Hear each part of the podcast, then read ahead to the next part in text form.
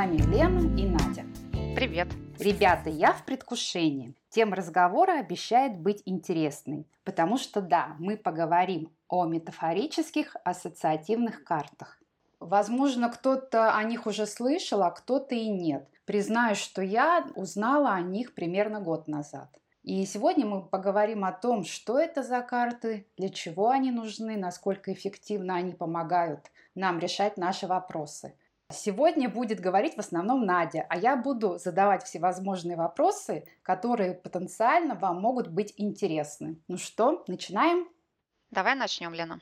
Угу. Ну, самое первое, конечно же, мы хотим знать, что такое метафорические карты и, в общем-то, откуда они возникли и для чего они нужны. Сейчас расскажу. История довольно-таки интересная. Изначально метафорические карты предназначались э, не как работа с подсознанием, а просто как мини-формат картин.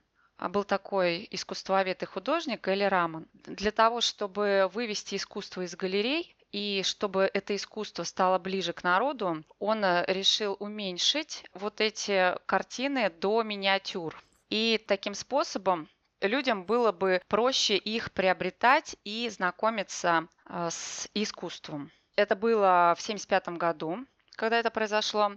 1975. Да. Это относительно немного, недалеко. А в 1983 году э, он, познакомившись э, с психотерапевтом Морицем Эдгеймером, благодаря этому психотерапевту карты приобрели новый формат. То есть э, он давно искал такой инструмент э, для работы с подсознанием. И благодаря вот этому ноу-хау Эли Рамана он э, внес вот такую корректировку, и эти карты стал применять на своих консультациях, на своих сессиях. То есть эти карты помогали клиенту достать какие-то глубинные его проблемы благодаря ассоциациям и метафорам. То есть это получается некий инструмент, который психолог использует в работе с подсознанием клиента. Да, это эффективный инструмент при работе с важными насущными вопросами, проблемами клиента. Это тот инструмент, который помогает наладить связь со своим подсознанием и вот все ответы получить от первоисточника. Ага, ну, я видела эти карты, я проходила сессию, и там такие очень красочные, разноплановые картинки. И вот у меня вопрос, а вот эти картинки, это есть какие-то унифицированные карты или у каждого психолога свой набор картинок? В общем, а, как э, вот это многообразие вот этих карт создается? Вот эти картины, откуда они? Может быть, вообще можно именные карты? Я читала где-то, что существуют даже именные метафорические карты. Какими картами пользуешься ты?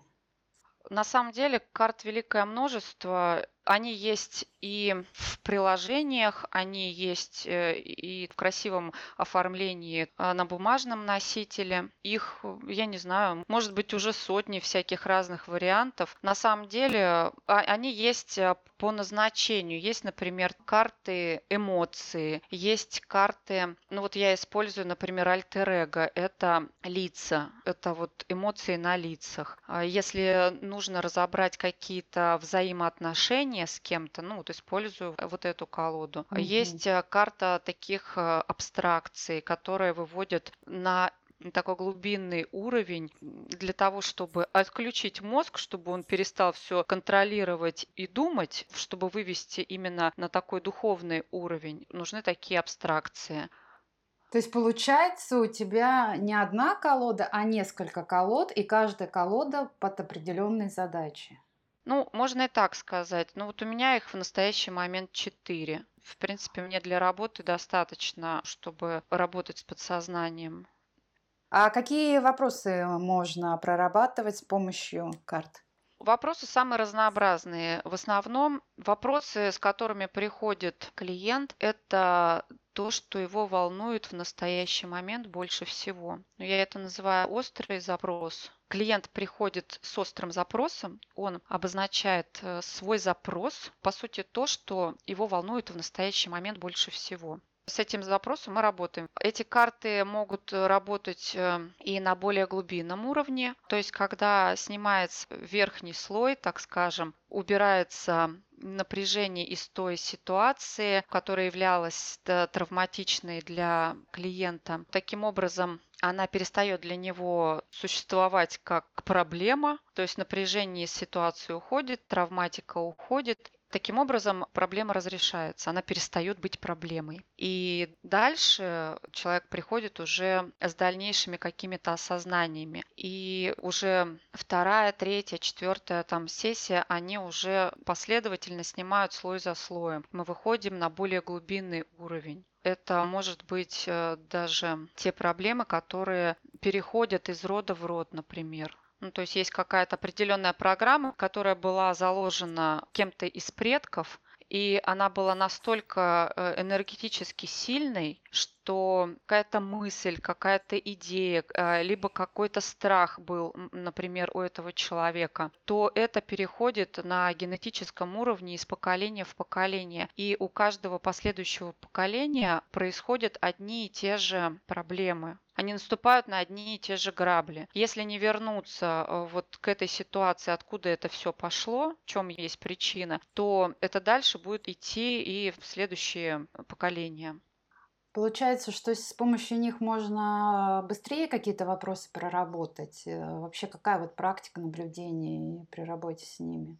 Как много сессий надо?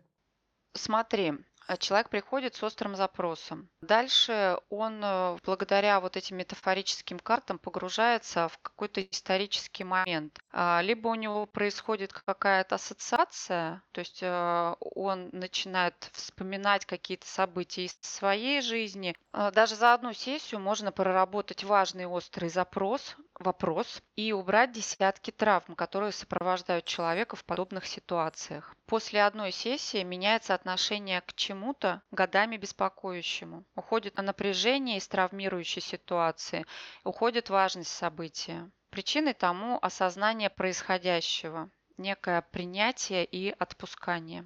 Другими словами скажу, что когда э, мы погружаемся в ситуацию, когда человек погружается в какую-то травматичную ситуацию, он проговаривает все, что он видит и все, что он чувствует, все переживания. Он проговаривает все эмоции, которые он проживает в этом моменте, в этой ситуации. Таким образом, он их достает наружу. Иными словами, он их осознает. Все, что осознается, другими словами, это какое-то некое разоблачение происходит. И вот эти негативные эмоции, они теряют силу. То есть напряжение из ситуации уходит, травматика сама уходит. И после того, как человек туда погрузился, э, все это проговорил, он может на эту ситуацию уже спокойно смотреть без надрыва, без напряжения. И вот та ситуация, которая явилась травматичной, это тот момент, когда произошла травма и укоренилась, получается, в подсознании. И у человека на протяжении жизни происходят одинаковые ситуации,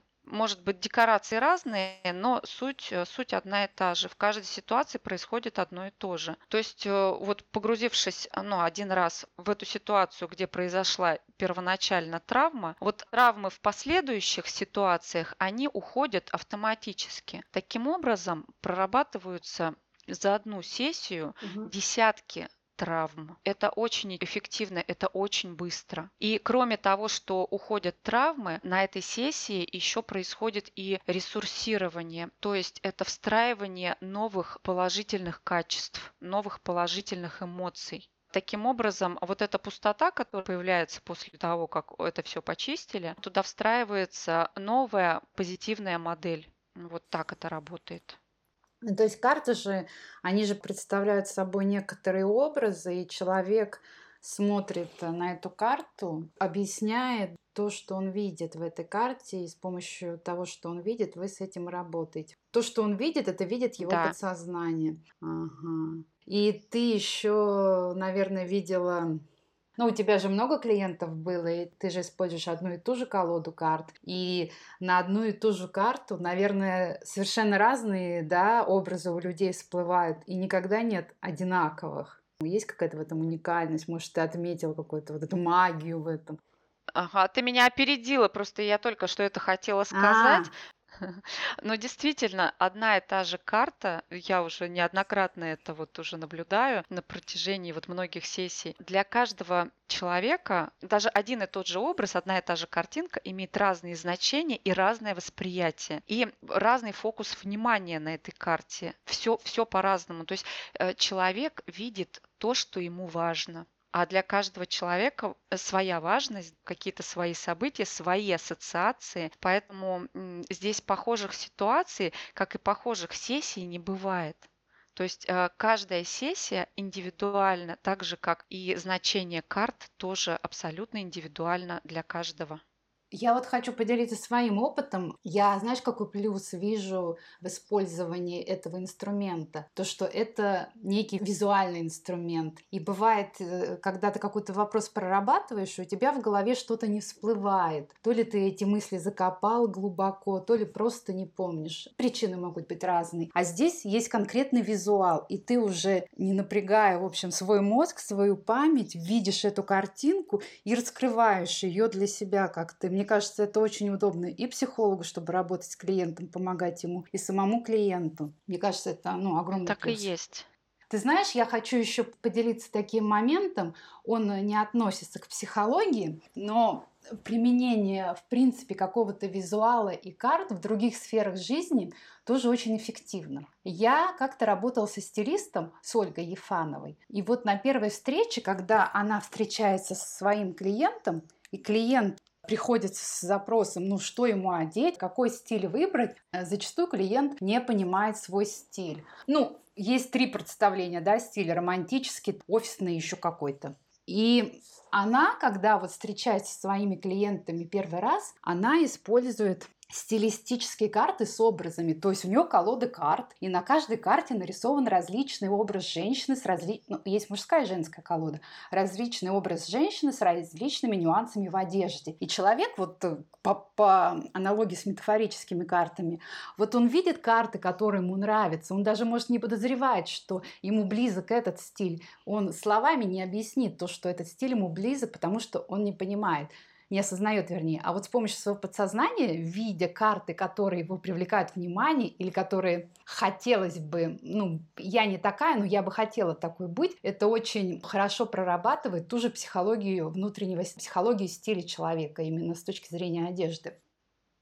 Действительно, человек видит то, что хочет э, видеть. Я недавно, знаешь, вспоминала такой момент. Мне кто-то э, кто-то сказал, как он плохо выглядит, или как вот, э, вот все подумают, что вот он как-то выглядит. И мне пришло на ум такая вот э, метафора, когда делают э, совместный снимок, ну, большая группа людей, мне почему-то вспомнился вот этот образ, когда каждый получает вот эту фотографию, и я проговорила это с, э, вот этому человеку, я говорю, вот когда каждый получает фотографию, на что он смотрит? На себя. Совершенно верно. Каждый смотрит на себя. И это не только касается фотографии. Ага. По сути, человек, он занят большей частью э, своего времени собой то, как он выглядит, как его воспринимают со стороны, как он идет, как он что-то делает. В общем, э, акцент э, все равно на, на самом себе, на своих проблемах, на своих задачах и на том, что ему важно. И вот по этому принципу э, работают карты. Человек видит то, что ему важно. Да, да. То есть можно с помощью карт, я не знаю, можно кучу вопросов проработать, и психологических, и стилистических, и, может быть, еще каких-то там. Абсолютно верно. А сейчас вот с этими картами можно работать онлайн или только нужно, нужно личное присутствие? Каким образом доставать карты? Как это происходит? Коротко.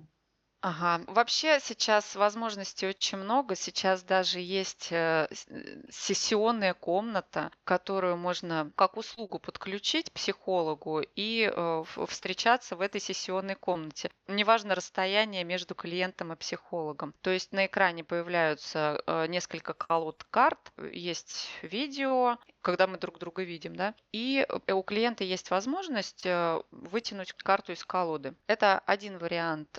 Второй Второй вариант по скайпу, например, э, мы работаем или по WhatsApp даже мы работаем. Э, Дело в том, что когда мы находимся в одном э, энергоинформационном поле, клиент может э, наделить полномочиями психолога доставать эту карту. То есть он создает намерение вытянуть правильную карту на такой-то запрос и просит психолога вытянуть карту. Когда я вытягиваю карту, он все равно видит свое.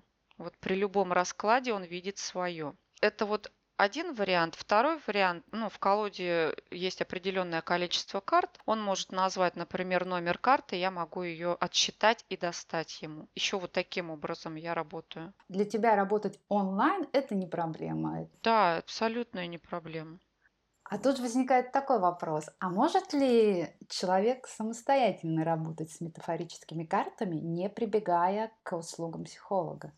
Я думаю, что может. Правда, рекомендую освоить азы работы с, э, с метафорическими картами, чтобы понимать их действия. Ну, так будет проще. Можно работать с несложными вопросами, с проблемой выбора, например, когда есть несколько вариантов, например, и когда ты затрудняешься что-то выбрать. Можно тоже использовать карты. Можно задавать вопросы своему подсознанию. То есть есть какой-то вопрос, Мгм. ты его озвучиваешь, ну, то есть получается такой некий запрос, да, и ты достаешь из колоды карту вот с этим вот намерением вот а, узнать ответ. И тоже рассуждая, можешь выйти на, на какую-то истину. Но что касается глубинных каких-то вопросов и таких серьезных проблем, а, я все-таки рекомендую решать это в сопровождении психотерапевта. Даже исходя из эффективности. Дело в том, что у человека есть такое свойство, это естественный процесс, когда а, у нас включаются защитные механизмы. То есть э, вот эти страхи, например, да, которые блокируют нам ну, вот, э, движение вперед, это тоже есть защитный механизм, который подразумевает не ходи туда, там страшно и там может быть опасно. И, здесь э, тоже вот прояснение какой-то ситуации тоже может сопровождаться вот такими защитными механизмами. И тогда человек начинает, знаешь, я называю это искать под фонарем. Есть такой а, анекдот, когда мужчина потерял ключи и ну, начинает искать совсем в другом месте. И его приятель спрашивает, а где ты потерял ключи? Он говорит, да вон там. Он говорит, а почему здесь ищешь? А он говорит, а здесь светлей. То есть э, он ищет их там, где светло. И здесь происходит то же самое. То есть мы начинаем э, полировать одно и, то, одно и то же место, вот прямо пока оно не заблестит. То есть там, где уже не больно, там, где уже нас ничего не, не беспокоит, а снять шорки и посмотреть по сторонам бывает страшно. Бывает такая, ну, как бы нас сдерживают эти защитные механизмы, чтобы не пораниться, чтобы не причинить себе какой-то душевной боли. Вот, поэтому лучше все-таки а, в сопровождении психотерапевта он выступает в качестве проводника. Все равно каждый человек отвечает на вопросы самостоятельно, э, сонастраиваясь со своим подсознанием. То есть он получает ответы от первоисточника, от своего подсознания. Он сам это все проговаривает. Психотерапевт нужен для того, чтобы сопровождать этот процесс, чтобы его никуда не выкинуло из этого процесса и чтобы чтобы он ну, никуда не ушел в другую степь, и чтобы он не искал под фонарем. В общем, мало осознать проблему, ее же нужно еще и раскопать до конца и решить. А то раскопать-то раскопаю, а как ее обезоружить, обезвредить, я могу не иметь этих навыков, и, собственно, может быть, и не во благо будет мне тогда самостоятельное использование этих карт в сложных вопросах. Я, кстати, помню, что у тебя в Инстаграм однажды был пост, где ты предлагала своим подписчикам выбрать э, номер карты из колоды, задавала какие-то вопросы. Там был вопрос какой-то, два вопроса было. Угу. У меня просто было несколько таких э, а. игровых постов. Например, тот человек, который как раз э, сомневался в выборе, я предлагала выбрать, ну, если два варианта, то два, если их там три, например, то три. То есть на каждый вариант предстоящего выбора, а, я предлагала достать карту из колоды, ну, то есть назвав число, я отчитывала карту и присылала этому человеку. И описав эту карту, он мог сделать вывод, какой из вариантов наиболее предпочтителен для него. Ну, я про то, что эта практика очень интересная, и, в общем-то, те люди, которые никогда не были знакомы с метафорическими картами, в такой маленькой, такой мини-мини сессии могут, э, в общем-то, понять, что это такое, или хотя бы немножко прочувствовать. И поэтому, может быть, еще раз ты запустишь этот Ну, кстати, да, хорошая, хорошая идея. Спасибо тебе за наводку. И я думаю, что да, я в ближайшее время действительно сделаю. Поиграть всегда приятно. Ага. Ну, тогда это интересно, мы будем ждать. Надя, а есть ли такие вопросы, которые метафорические карты не могут решить? Я считаю, что это те вопросы, к которым ты не готова. Ага. То есть, э, если у тебя очень силен страх а, что-то поменять, а, выйти из э, привычных рамок, то ты будешь ходить по кругу. Ты не будешь воспринимать, так скажем, ты ничего не будешь видеть. То есть у тебя будет э, заблокирован этот канал. Ага. А как-то ты можешь помочь разблокировать его? Здесь только сам человек может себя вывести на этот уровень. То есть э, он должен захотеть что-то в своей жизни поменять, искренне захотеть каких-то трансформаций, изменений. Вот, если он будет к этому готов, он сможет посмотреть страху в глаза, э, он сможет принять ну, какие-то болезненные, какие-то травматичные ситуации, сходить туда, это осознать, проговорить. Но просто когда нет готовности, эффекте эффекта не будет. Но человек сам осознает, да, готов он или не готов. Нет такого, что это какое-то да. темное пятно, что он не понимает, что он не готов. Ну, смотри, в принципе, человек, который пришел на сессию, я считаю, что он уже не просто так туда попал. Если его, конечно, не привели за ручку, да, и, может быть, в каком-то ультимативном формате, э, когда э, родители приводят ребенка к психологу, потому что у него проблемы, а он, ну, не считает, что у него проблемы, и он не хочет и не готов с этим работать. Может быть, э, какие-то жены приводят своих мужей к психологу, чтобы тоже вот решить какие-то вопросы семейные. А муж э, мало того, что скептически настроен к этому процессу, к этим психологам, и он в это не верит, а он, да и, собственно, его все устраивает, он ничего не хочет менять. Он просто пошел на поводу и сказал, ну, хорошо, хорошо, дорогая, я схожу, так и быть. Но внутренней готовности у этого человека нет нет. Можно сразу сказать, что эта сессия пройдет неэффективно. То есть это просто трата времени.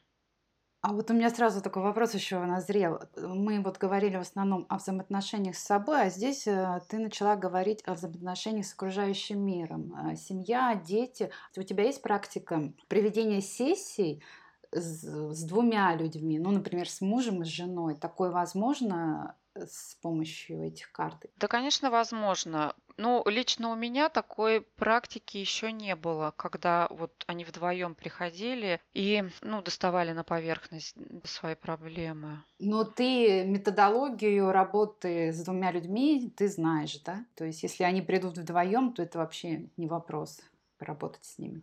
Да, да, конечно. Если они оба готовы и они сделали такой сознательный шаг, Мгм. ну, что они действительно а, осознали, что действительно есть проблема, и они с ней справиться не могут, и они пришли э, к специалисту. По сути, процесс происходит похожим образом, но только, может быть, э, немножко подольше. А дети, они с какого возраста могут э, проходить такие сессии? Ну, смотри, все, что касается детей, по сути, детские проблемы это надо работать со взрослыми. Ребенок может быть как, э, как индикатором какой-то проблемы. Он может, ну как это устами младенца глаголит истина, то есть он может э, просто обозначать какую-то проблему в семье. Угу. По сути, это проработка для взрослого. С глазу на глаз вот с маленьким ребенком, ну, наверное, никто не работает. Все-таки это совместная работа с родителем. То есть э, ребенок достает на поверхность ту проблему, да, а работа идет со взрослым. Ну, может быть, уже с подростком можно, с маленьким-то, наверное, да, пятилетний навряд ли, а вот подросток. Да, да-да-да. С подростком уже можно работать самостоятельно. Я однажды со своей племянницей работала. Это очень интересно. Мне племяннице 10 лет. Э, у ребенка нет э, вот этих тормозов, нет э, включения контролера, когда ну, вот взрослые, например, фильтруют, например, что, что сказать, что, что не сказать, что приемлемо, что неприемлемо. У ребенка все-таки такой открытый канал. Она, ну вот, что видит, что чувствует, то и говорит, то и произносит. Наверное, в этом плане с детьми проще. Угу. Интересно. Друзья, я проходила сессию с метафорическими картами, и я могу сказать, что это довольно-таки интересно необычно. И в этих сессии есть какой-то элемент игры, легкости, включается фантазия, и те карты, которые ты видишь, ты видишь какой-то образ такой, который ты, возможно, в своей жизни и подумать бы не мог об этом образе. И на основании этого образа в памяти всплывают некие моменты прошлой жизни, о которых ты забыл, либо не придавал им значения. И тут они через карту, через образ всплывают, и ты понимаешь, да, вот, вот это было, и вот это же тогда на меня так повлияло, или вот это меня цепляет в текущей жизни до сих пор. Я считаю, что этот инструмент рабочий, и, возможно, даже с ним кому-то будет намного проще работать, потому что все-таки визуал, тот, который мы видим, он играет ну, большую роль, важную. Ну и Надя проводит сессии с метафорическими картами, и в описании к эфиру есть Инстаграм, где вы можете посмотреть информацию, познакомиться с методикой, с деятельностью и, возможно, э, решите попробовать. Я со своей стороны приглашаю всех, кто решился, кто готов к переменам, кто готов к трансформации э, себя как личности, трансформации себя на духовном уровне. Это действительно работает. Это очень хороший инструмент, проверенный уже на ну, уже не, не на одном десятке клиентов. Обратную связь можно тоже почитать э, в моем аккаунте в Инстаграме. В общем, добро пожаловать. Да, Надя, и мы помним, что с тебя пост-игра. А, да-да-да. Хорошо, обещаю. Ну все, мы на этом заканчиваем. Спасибо, что были с нами. Пока-пока. Всем пока.